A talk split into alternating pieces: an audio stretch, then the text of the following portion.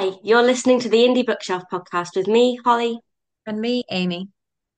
as we champion the indie book industry, from independent authors and publishers to independent bookshops.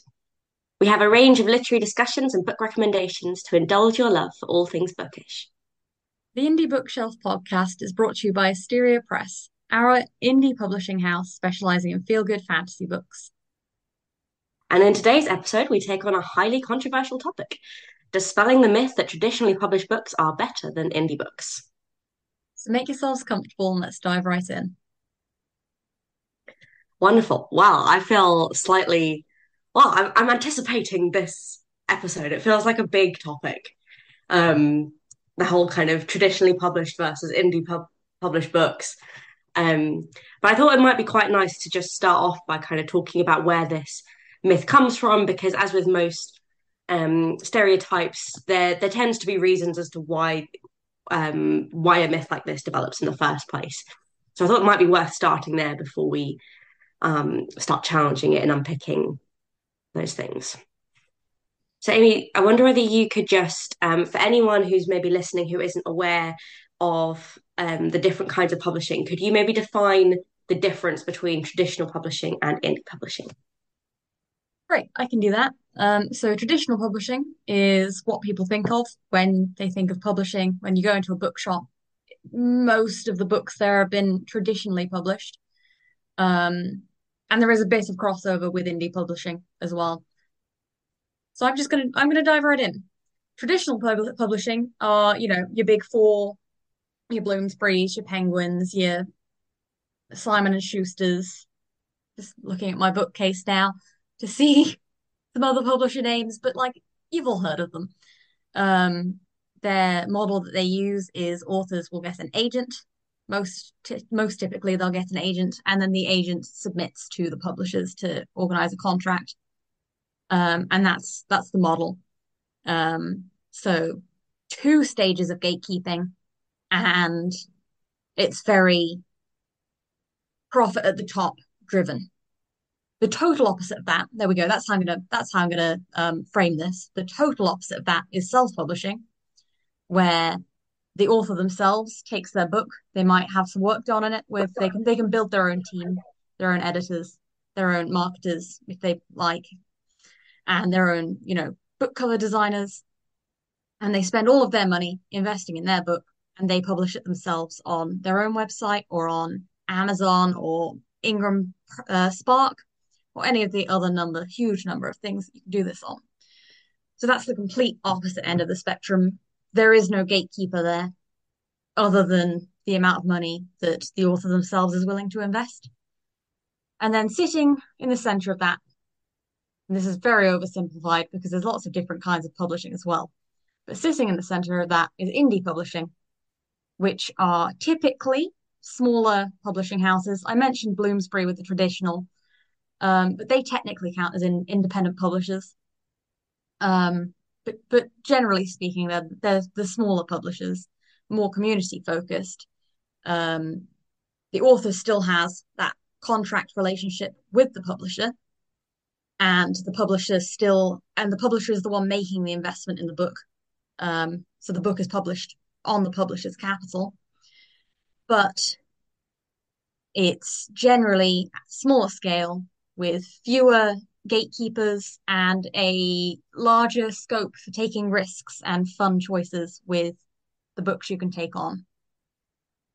Does that, I think that sums up, for the purposes of this discussion, I think that sums it up. I think that's great. I think it's helpful seeing it as, um, you know, you've got traditional publishers one end of the spectrum, you've got with your big money, your big gatekeepers, um, the, the big names. You've got self-publishing on the other end of the spectrum, where an author does it all themselves, and then you've got indie publishers in the middle. And I think um, to somebody who's new to the industry, as I was not that long ago, that's quite a helpful kind of um, image to have in your mind of. Um, and when we're talking about indie publishers, say we'll mainly be focusing on the publishers themselves. Every now and again, we might talk about self-publishing um, and talk about that as part of this. But usually, when we're talking about indie publishers, we're thinking of the small publishing houses, fewer gatekeepers, but still a process of um, application and also um, smaller communities, generally small, smaller title, smaller money. Um, but um, yeah, sitting in that middle space. Um, and I guess where this kind of myth comes from that traditionally published books are better than indie books um, often comes from the fact that we have all heard of traditionally published books. Like we've heard of Penguin Random House. Um, whereas you haven't necessarily heard of an indie publishing house. There, there isn't that necessarily that trust in the publishing house that you've maybe um, received from something like a big, big four publisher. Um, but also, there's this idea that you know they get the best manuscripts. They have this really rigorous acceptance process with like two lots of gatekeepers. Whereas, like with the indie books, it's more of an idea that they're almost like the rejects. Um, and they're just not quite as good as the ones that will be published by the big names. Um, but also that they, you know, traditional publishers have more money, they have more connections. Um, there's this idea that they're the ones hiring the best talent in the industry, both on the author side, but also on the editing side and the marketing side. Um, and so I think that's kind of just created this idea. It's, it's a bit like the kind of the allure of Oxbridge. You've got this kind of name of all the traditionally published houses must be um, the best, and and everyone else, all the indie publishing houses aren't aren't as good, and that's where that kind of idea comes from, I guess. Um, but I guess being an indie publishing house, we're we're gonna pick apart this myth. So we're gonna challenge it. I we have a bias promise here. But we, yeah, I cannot promise that we won't be biased. we have a very natural bias. Um, but I think it's nice that, you know, we hear a range of um, voices and opinions, and often this is an opinion that it, it doesn't get heard as much. Um, so it's nice to explore this um, as an idea. And as ever, we'd love to hear your thoughts. So if this is a topic that interests you and you've got experience in this, please do message into the podcast. Um, we'll be having various like links down in the show notes and things um, where you can do that. You know what to find so, us. You know where to find us. Shall we start with challenge number one? So this idea that traditional publishers get the best manuscripts. Mm. Amy, do you want to start off with this? I want to start, continue, and finish this. I have so many words, and I'm going to organize them all into something useful so that no one gets annoyed. So, the idea that traditional publishers gets get the best manuscripts, I don't think it's even, you know, held in the forefront of anyone's mind when they're buying a book. They just see a book, it's well produced, and they take it. Um, those weren't very good thoughts. it's all right. It's all right. I'm working on it. Um, but because you've got this like two layers of gatekeeping, there is that expectation that if you can't get through those layers, then surely you're not good enough. Good enough, especially when you take um, some of the larger publishers that are, you know, there are a hundred publishers all under a big cloak because there's so many imprints and the more you the more you dig the more you think well if if they can't get published by you know a specialized fantasy imprint of this big publisher then that's because they're not wanted. That's because they must be rejects. And i think where that starts to fall apart where, where you're able to challenge that is that even within these specific imprints the commissioning editors of them are looking for something very specific. They have a very specific criteria for what they're looking for, and what they're looking for is something that they know will sell. Because every book they take on is a risk. Like I said before, um, both indie and traditional publishers are taking on all of the financial risk. And you want to know that it's going to at least break even. Most books don't break even, but like you want to give it the best chance. Um, and that means that there isn't much confidence in breaking the form, uh, breaking what's expected. So if the uh, ma- manuscript being submitted to an agent or the agent showing it to a uh, commissioning editor is too different then it might not be accepted, not based on its quality or even its marketability, entirely based on its proven marketability, which you know, isn't very fair for anyone writing anything, you know, at all unique. Mm, Um, so I think that's that's the the first challenge against publishers are getting the best publishers. Uh, traditional big publishers are getting the best manuscripts. They're not. They're getting the safest manuscripts. They're getting the mm, manuscripts that that's a bit mean, but they're getting the manuscripts that they believe in, and what they believe in is based on their set backlists and what they've already done and their provable e- evidence. And that doesn't lead to any uh, easy, ambitious uh, signings. mm.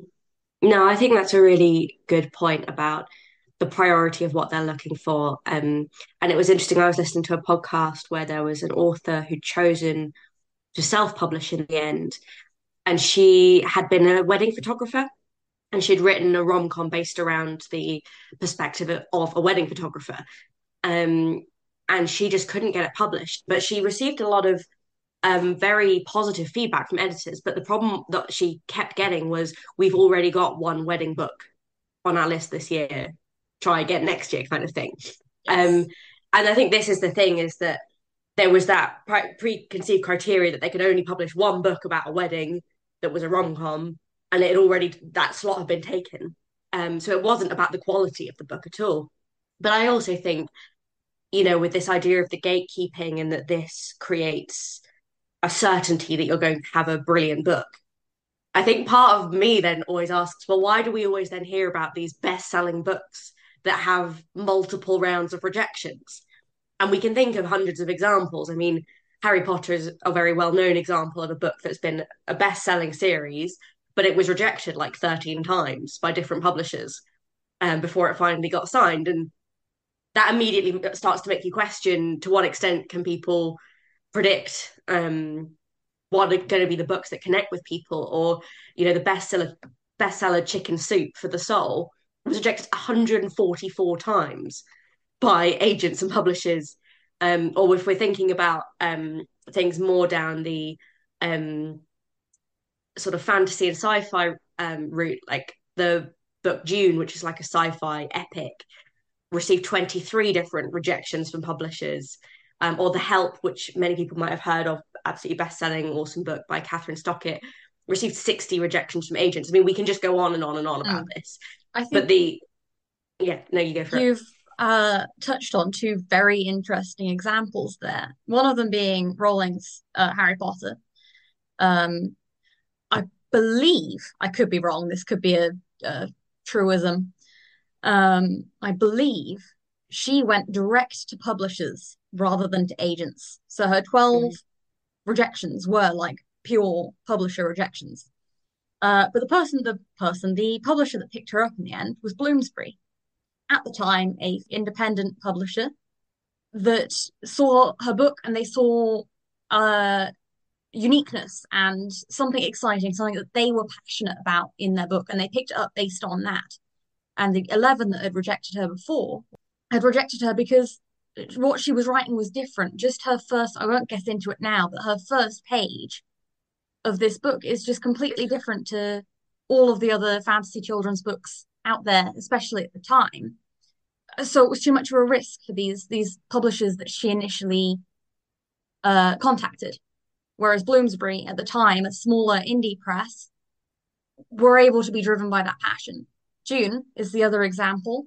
Now, this could be completely wrong, but I'm fairly certain that initially Dune was picked up by a publisher that published uh, manuscripts on car manufacturing. Oh, wow. I'm actually, I'm going to check on that before we publish this, but I'm fairly certain Dune was picked up by a car manufacturing, like publishing, book publishing thing that read it and went, This is incredible. The world needs to see this. Because they were passionate about it and they they were small enough to be able to take that risk. So that's that's kind of comes into what we were saying earlier that big publishers aren't getting the best books. They're getting the books that weigh up in their cost to benefit analysis, um, Mm, their risk benefit analysis.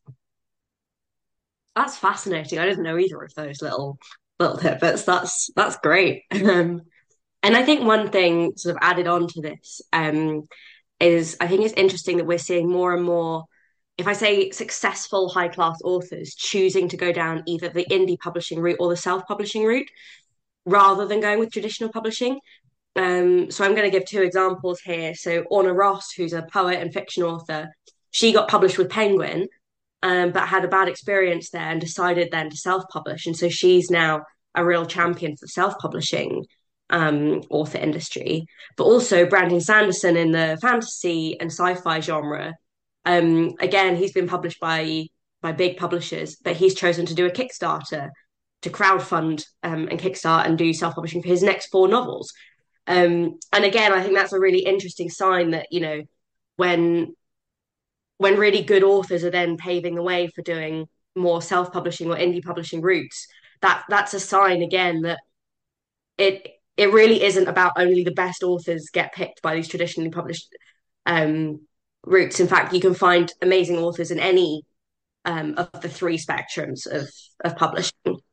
Um, and I think now might be a good moment to highlight Jacaranda Books as an indie publishing house, which does an amazing job of highlighting diverse um, voices. So I think, Amy, you know more about Jacaranda, so I'm going to pass over to you for this. I will always highlight Jacaranda books. And again, like they're just such a key example of how publishing isn't publishers, big publishers aren't picking up the best manuscripts because Jacaranda exists because they thought that being in the industry as black women, they would be able to, you know, influence what was being picked up. And again, I could I could talk for a whole separate hour on this. Um, but but they couldn't, and they were they were unable to publish diverse vo voices in within these big publishers because they were seen as a risk. Um, because there was no proven market of of uh, people buying black books and black people buying books because there were pub- no publishers publishing what they wanted to read. So Jacaranda Books went, screw this, I'm going to start my own publishing house. And they now only publish um, voices from the Black community, Black British authors primarily. And they sell fantastically because, of course, they do, because, of course, Black British authors exist, and of course, Black British readers exist. They were just underserved by the big publishing uh, industry because the, those books weren't being published and that ends up being a cyclical issue. No one's buying the books because we're not publishing the books, and there's never ever any ed- evidence, so it doesn't get done. And Jacaranda Books just did. Yeah, I think that's really could be the tagline for this whole um, podcast episode. Is just look at Jacaranda Books. Um, do go check them out. and we'll mm. we'll be linking um to their website and things. But yeah, I think it it's just sad, really, that the traditional publishing houses often have an issue with publishing um, diverse voices because of that uh, cost benefit analysis. And it's amazing that people like Jacaranda Books are, are stepping in and, and fulfilling that need because we need to hear stories from every different perspective. Um, and yeah, I think it's inspiring for us as a small startup indie press looking at someone like Jacaranda Books and the amazing success they've been and and what they do and saying, you know what, we want to follow in those footsteps and and learn from what they're doing. Um, and I think I'm just going to add one last um, piece of evidence to this kind of challenge of the idea that traditional publishers get the ma- best manuscripts, and that's simply from personal experience of reading indie books. Um, and I'm going to highlight one one book that we um, have said on the podcast recently, Hester by uh, Laurie Lico Albanese, published by Duckworth Books, which is an indie publishing house, um, with a small team of about seven. And honestly, you would you wouldn't know. You wouldn't know that it's not published by a traditional publisher in the sense of that the manuscript quality is fantastic, that the way it's been produced is incredible. There you it's very easy to think kind of in these categories of like oh traditionally published books are super different to indie published books. And then when you actually have the books in your hands, um, it's often very difficult to tell, if not impossible. Mm. Um, I think the way you can tell as well. Um, so Duckworth books have existed for 125 years. Um, they're they're a big name in indie publishing. I think the way you can tell is that if you look at the backlist for Duckworth books compared to the backlist for any given major publisher, the difference is the care and attention and passion in each of the books that they publish. I would go as far as saying that every book that a, any given indie publisher picks up is fantastic because the level of risk that each book carries is so much greater. Each book has a, a greater uh, percentage of risk to, you know, earn out its uh, advance and all the money that has been invested in in editing and whatnot. There is no book that can can just carry the others on its success. So every book has to be five star. Whereas the model of big publishers is that you you aim for one incredibly successful book and and hope that the the financial success of that book carries the other 50 that you've published. And that means that by, you know, book 45, it doesn't need to be that good quality anymore. It just needs to exist. Um, this is a sweeping generalization, of course, but by and large, indie publishers have to, every single book that they put out, give it 100%. And major publishers just don't have that same that Yeah. same issue. an indie publisher, like we were hearing at the seminar on indie publishing at the London Book Fair, an indie publisher can't afford to make a risk, can't afford to make a loss on any book. Um, or if they are going to make a loss, it needs to be a very small loss. Um, whereas that's something that the traditional publishers don't have to have in mind. And so, yeah, of course, that's going to be a, a spur on to produce the best quality you you can. And so, I think this actually leads us quite nicely to our second um, sort of takedown point, which is this idea that traditional publishers get the best talent, both from an author perspective, but also from a um, editing and like all the behind the scenes work, um, like the marketing and PR and all that kind of thing. Um, and the indie publishers just don't get that talent in the same way. Um, and I think the first thing to talk about here is actually that there are real barriers to entry to traditional publishing. Um, so one big thing is the traditional publishers are all based in London, um, which is the centre of the publishing industry in the UK. Um, but entry level jobs in traditional publishing are really low paid.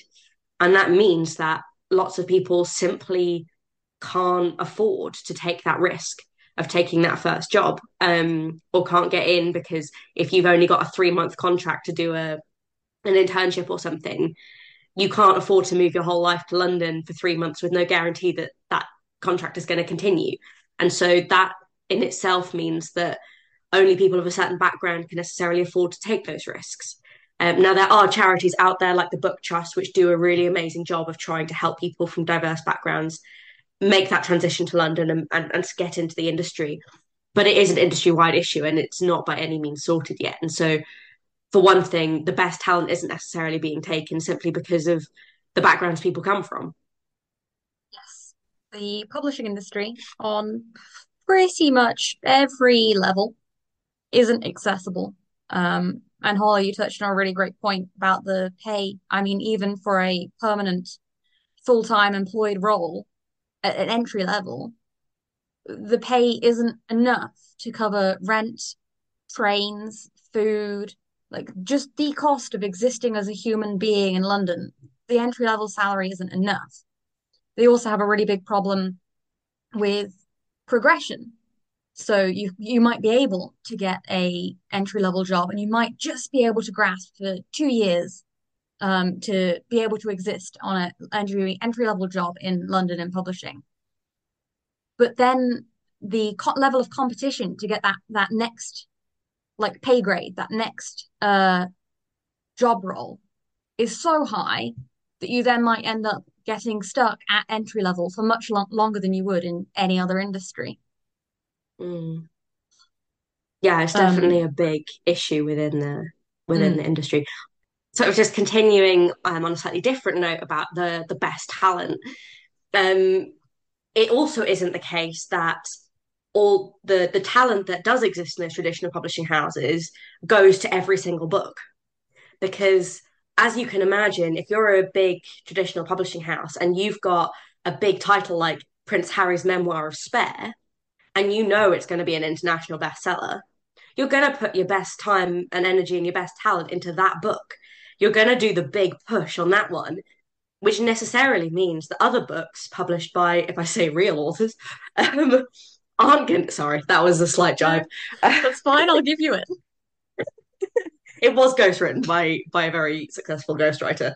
Um, but you take my point that um, authors who aren't then celebrities um, aren't going to get that same time and energy and attention um, because the traditional publishing houses are going to make sure that they're they're big bestsellers that they want to bring in all that income from that they're the ones that are going to be prioritized Yes, I would hate to put all of that time and effort, and it is a huge amount of time and effort into getting an agent, having like working on my agent to get a publisher, and then getting my my like final publish date, you know, maybe three, four years down the line, and it being the same week that David Walliams is published.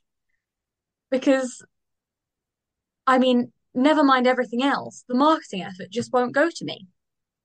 yeah. Yeah and it's um for a traditionally published author you're looking at about 10 years before you even get signed on to an agent is the average length of time it takes um to even get a literary agent. And then you add on the years of then getting it to a publisher. I mean to only have yeah that time and effort not go into your book. Um whereas again with an indie publisher if that book is taken on, it is going to be made into the best it possibly can be because the indie publisher cannot afford to make a loss because they're not signing on David Walliams and Prince Harry and and these big celebrity names and relying on them to do Hey, the income work for them. Mr. Prince William, if you're listening and you've written a cozy fantasy, we will publish it. I don't think we will, but I also don't think he's listening. Oh, you never know. so um and again we just want to highlight Jacaranda as like um an example of Jacaranda as an indie publishing house was set up by people who had been in the traditional publishing industry. So this amazing talent of these black women who are in the industry and not getting heard and not getting their voices across then decided to go indie because it was a place where they were going to be able to flourish and thrive and and write the kind of stories that they wanted to write and produce the kind of stories and publish the ones that they wanted to tell um Mm. and so again that's a beautiful example of it's really not a case of the traditional publishing houses get all the best talent and the indie houses don't get any of it um there's there's much more of a cross fertilization between the two um, and that. It's uh, Valerie Brandes at um, Jacaranda Books, by the way. Uh, her name just popped into my head. We should probably use it. Valerie, she's fantastic. Boy, go Valerie. Mhm. so, should we move on to our third point, um, which is taking down the myth that only traditional publishers have the rigorous selection process that means they get the best books. Um, would you like to start off on this one, Amy? I mean, yeah, such an easy myth to take down because, like, every every like publisher has not every publisher. I see you've got a note here. Um, has a selection process. Um, I'm sure many of you listeners have gone through the absolute trials of submitting to journals, um, to literary journals. And I mean, even the grassroots of grassroots literary journals get hundreds of submissions. I uh, worked with a lit journal through their submissions once, and they were on maybe their second publication. They had no funding. They were a small team of volunteers and hundreds. We had a whole spreadsheet set up with um, our values or their values and the things that they were looking for, and we were to rate everything one to seven um, on you know quality and meeting values and meeting the you know genre expectation. And I mean that was just for a very small startup lit lit mag. So of course an indie publisher is going to have a selection process. Um, you might not necessarily need an agent, although some of the bigger indie publishers do work with agents. Um, but yes, they still have a selection process because, as we said before, they're still looking for the top, tippity toppest of quality. And I think this is a moment to just highlight um, what a vanity press is, because um, some listeners may have heard of or come across adverts from publishers um, who offer that they will publish your book regardless of you know they won't have any selection process but you pay them to publish your book. So i wonder whether you could just explain a bit more to vanity press as amy and how that differs from an indie publisher. Yes i can do um yes there's vanity vanity press they also operate under terms like hybrid publishing and um assisted publishing. Um, obviously, there are some hybrid publishing services that are legitimate and you know vet everything. Uh, ALLi, the Alliance of Independent Authors, are fantastic for that, so check them out. Um, but in a nutshell, with uh, publishing, indie publishing, and big big name traditional publishing, the book is the product, and that is how that is how the publisher will make money. The book is how the publisher will make money and the book is how the author will make money because the book is what's being sold. The book is the product. With vanity publishing, the author is the product. I think that's the easiest way to sum it up. Um, you approach a vanity publisher, or in some cases, they approach you, and that's a big red flag. Um, I'm sure your book is great, but it's not that great. And they ask you for money. You pay them, you know, upwards of a thousand pounds much upwards of a thousand pounds, and they do a list of services to varying degrees. Once they have that money from you, that's the guaranteed money. We've talked a lot about risk in this episode. There is no risk for the publisher because they've already been paid. The risk here for you is that they then don't, you know, invest in marketing because why would they? They already have their money. Um, so yeah, with Vanity Publishing, they're making money off you, and you're still making money off the book, and you've you know parted with your cash to do so. Yeah, and so it's worth saying that um, we're we're going to make a distinction between the indie publishing houses, which have that selection process. Um, usually, they'll pay an author upfront, so it's the author who's getting paid, um, rather than the other way around, rather than a vanity press, um, where you don't have a selection process. But I think it's worth at this moment just highlighting the self-publishing industry because they don't have a rigorous selection process in the same way. It's basically if, if as an author you decide you want to publish your book, you take that on. There's no gatekeeper there um, to do that quality work for you. Um, and yet, it isn't true that the quality of self-publishing books is really poor. In fact, self-publishing authors they will hire editors if they know what they're doing. They will hire cover designers. They will get beta readers involved. They will put in a lot of effort and a lot of time into self publishing.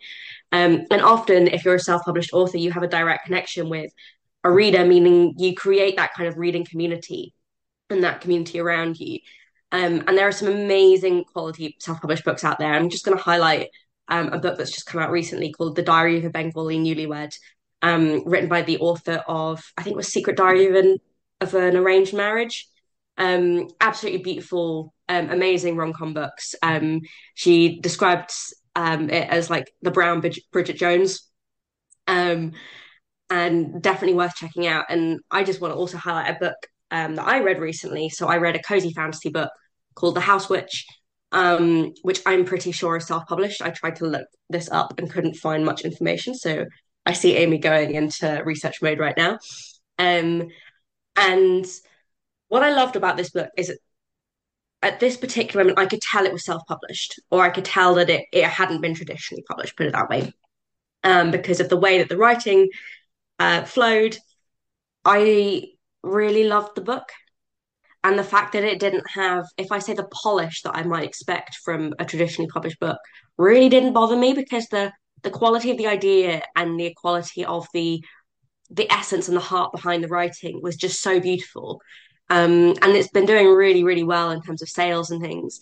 And I think that's testament to the fact that, you know, maybe this isn't the the highest quality going to be a New York Times bestseller, and yet as a reader, I really don't care. I just want a great book. Yes. Onwards, let's. We've just kind of taken down three kind of challenges to this idea that a traditionally published book is better than an indie book. But I think it might also be just nice looking at a moment for like what are actually the advantages of an indie press um over a traditionally published press sometimes. I don't know whether you want to again kick off with this, Amy. Always. Yes.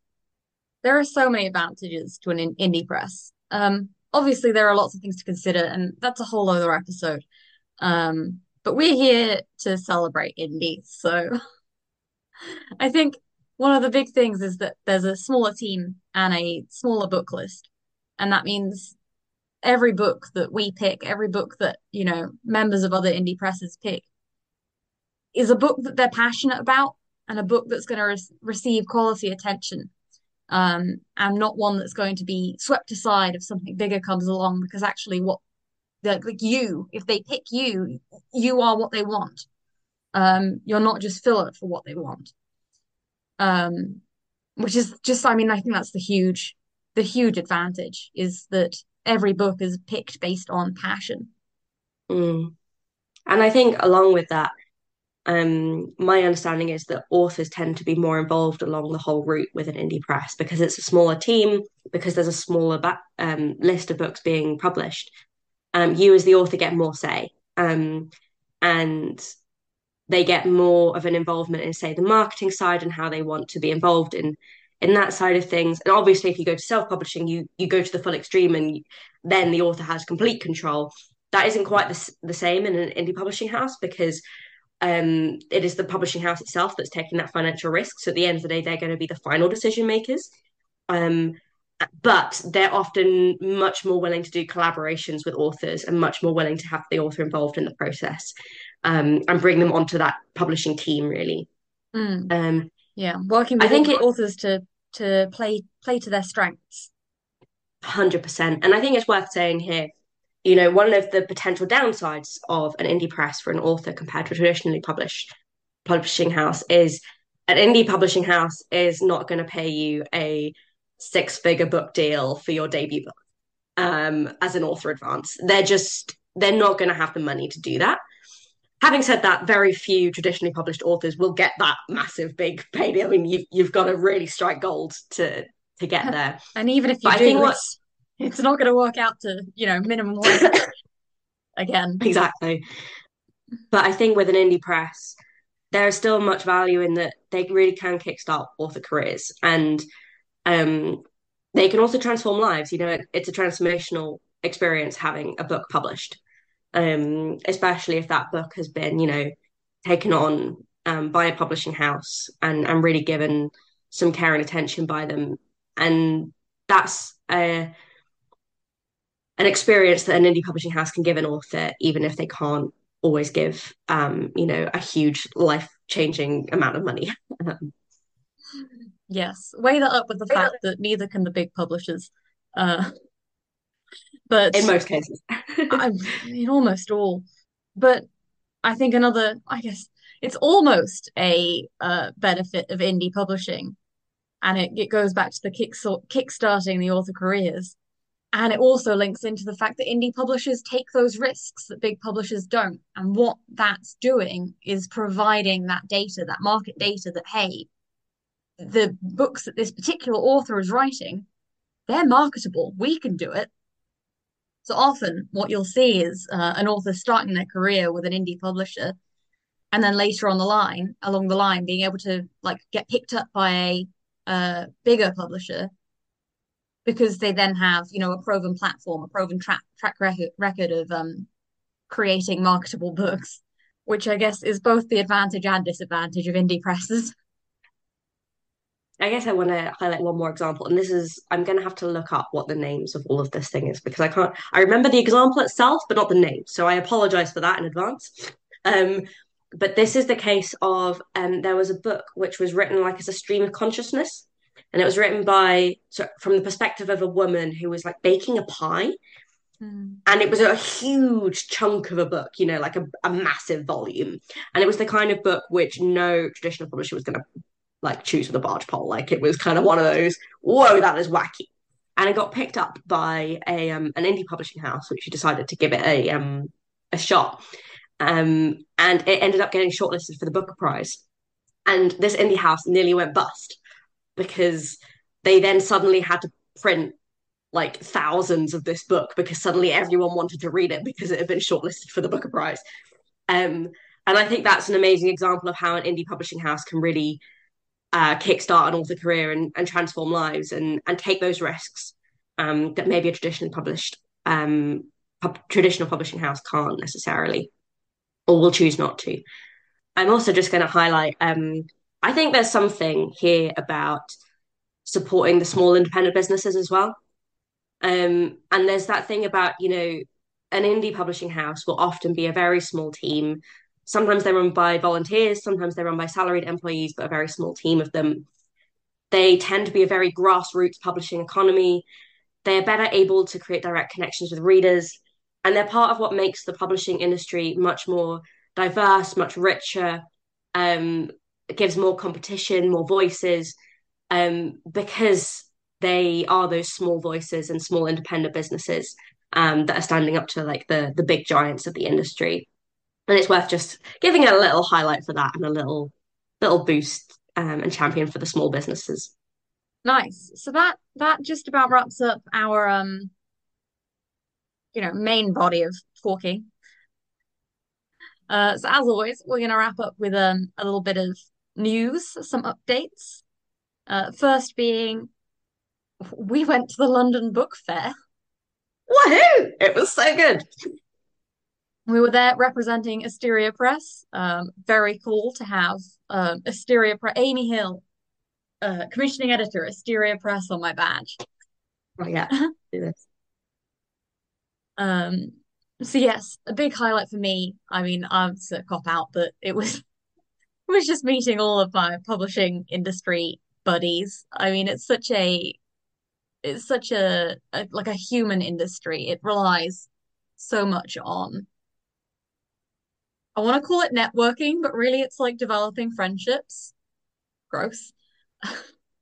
Um, just, you know, like building relationships, and that's a huge part of the London Book Fair for a lot of people. So like just being able to go and and see all these people that I haven't seen for a year, especially since, you know, I'm not based in London, um, was fantastic. Yeah, I think for me, one of the highlights was simply the the buzz and the atmosphere, and and being in that place, soaking up this just passion of the books. Um, and that was so inspirational, and it's uh, really motivated me now coming back, um, despite getting COVID. Um, there's that real boost now. London Book Fair was awesome, and we it was an amazing place to launch Asteria Press into the publishing industry. Um, we gave out tons of bookmarks and made some amazing friends, caught up with old friends, um, which was amazing. Besides that, work is continuing on the novel, which we are revealing the title of. Oh, I can reveal the title on this, can't I? Because it won't go out. You can. Oh, so our novel, which is called A Case of Dragons, and the series title is the Castilian Empire series. So it now has a title, very exciting. And the book cover is uh, well underway. A preliminary sketch has been done. Um, so and the conceptual art has been done. So that's now moving along. And Amy, you're you're editing. Yes, the editing. I've gotten the first wedge of edits back from you, which is very exciting. Um, it will be last week that I started line edits, plodding through those, making your words be better words. um, telling you what you actually meant to say, that kind of thing. I love this working relationship, by the way. just just tell me what I'm trying to say. That would be great. No, I hear you, Um, I hear you, but like, did you mean this? that is wonderful. Um, so yes, work is progressing on A Case of Dragons, which is very exciting. In terms of the podcast, um, we had initially planned to just do six episodes for our first season and then um, take a break before coming back for another season. But um, we're enjoying ourselves so much, and the um, we're picking up uh, lovely listeners like yourselves. So we've decided to continue, and we will be doing um, continuing to do our podcast once a month from now on. So we'll be back in a few weeks' time with the topic: What is cozy fantasy? In the meantime, this is where you can find us. On Twitter, we are at Press Asteria, uh, and Mastodon at Press. Mm, that's wrong. At Asteria Press at bookstodon.com. And on Facebook and Instagram, we are at Asteria Press. So come along, say hello, uh, tell us your thoughts about publishing, about fantasy. We would love to hear from you. It makes it more of a conversation. In the meantime, keep reading. Keep reading.